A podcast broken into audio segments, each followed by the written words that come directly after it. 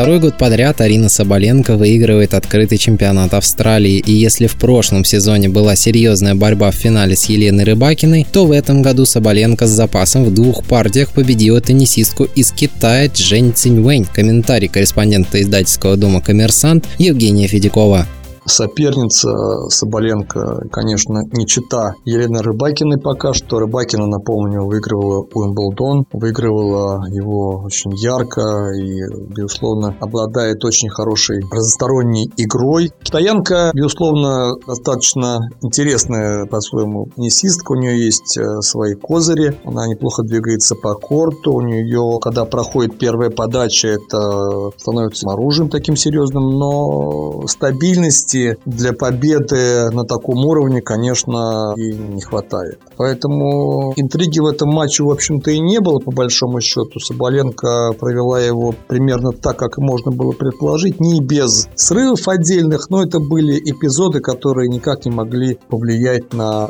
итоговый результат. Но лично я не могу сказать, что в игре Арины в сравнении с прошлым годом произошли какие-то кардинальные изменения. Тактика ее, в общем-то, она прежняя, это предельно агрессивный теннис, это современная игра, основанная на мощной подаче. Да, кому-то эта игра кажется недостаточно искушенной в тактическом плане, но если ты выигрываешь за счет своих главных козырей, то, наверное, правильно, что ты опираешься в первую очередь именно на них. Я бы не сказал, что на пути к финалу Соболенко очень сильно повезло. Наверное, соперницы у нее не всегда были сильные, но в женском теннисе такое случается. Тем не менее, полуфинал нее был очень серьезным испытанием, потому что Коко Гафф – это та теннисистка, которая тоже входила в четверку главных претендентов на победу в этом турнире. Вместе с Соболенко, Рыбакиной и, конечно же, Игорь Швенток. Так что ни о каком везении здесь говорить нельзя. Можно говорить о том, что Соболенко провела очень хороший полуфинал против Гал. Напомню, что в финале US Open она ведь проиграла ей, а здесь можно сказать, что особых шансов у американки во втором сете и не было. Соболенко привела очень ровный, хороший для себя турнир. Говорить о первом месте, наверное, пока что рановато. Разрыв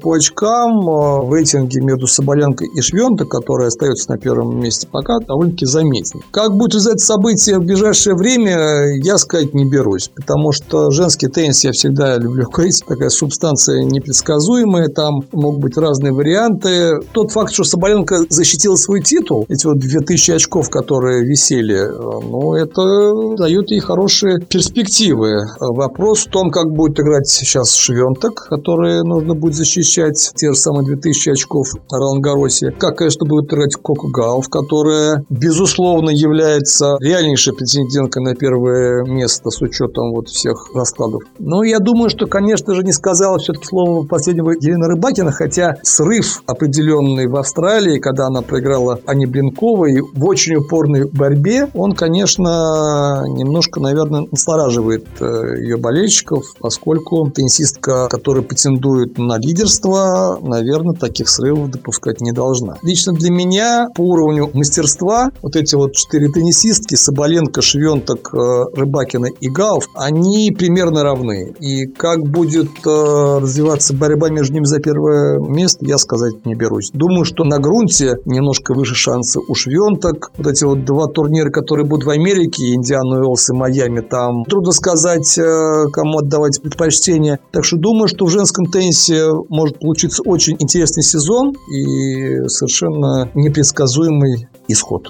В нашем эфире был корреспондент издательского дома «Коммерсант» Евгений Федяков.